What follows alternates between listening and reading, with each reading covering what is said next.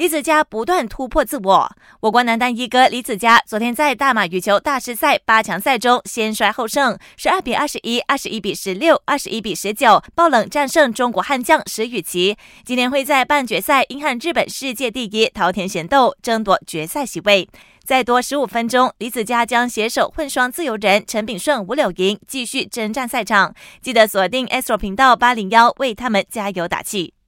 曼联想方设法一解燃眉之急，眼看球员们一个个遭伤病袭击，像是热刺中场埃里克森和多特蒙德中场桑乔这样的对象，又要等到赛季末才能引进，迫使红魔正考虑是否要在这个月内开出半年的短租合同来应急。最后有 NBA 常规赛战报，其中篮网一百一十七比一百一十三熄灭热火，结束七连败；鹈鹕一百二十三比一百一十一轻取尼克斯；奇才一百一十一比一百零一擒拿老鹰；公牛一百零五比一百一十六不敌步行者男组六连败；灰熊一百三十四比一百二十一拔掉马刺。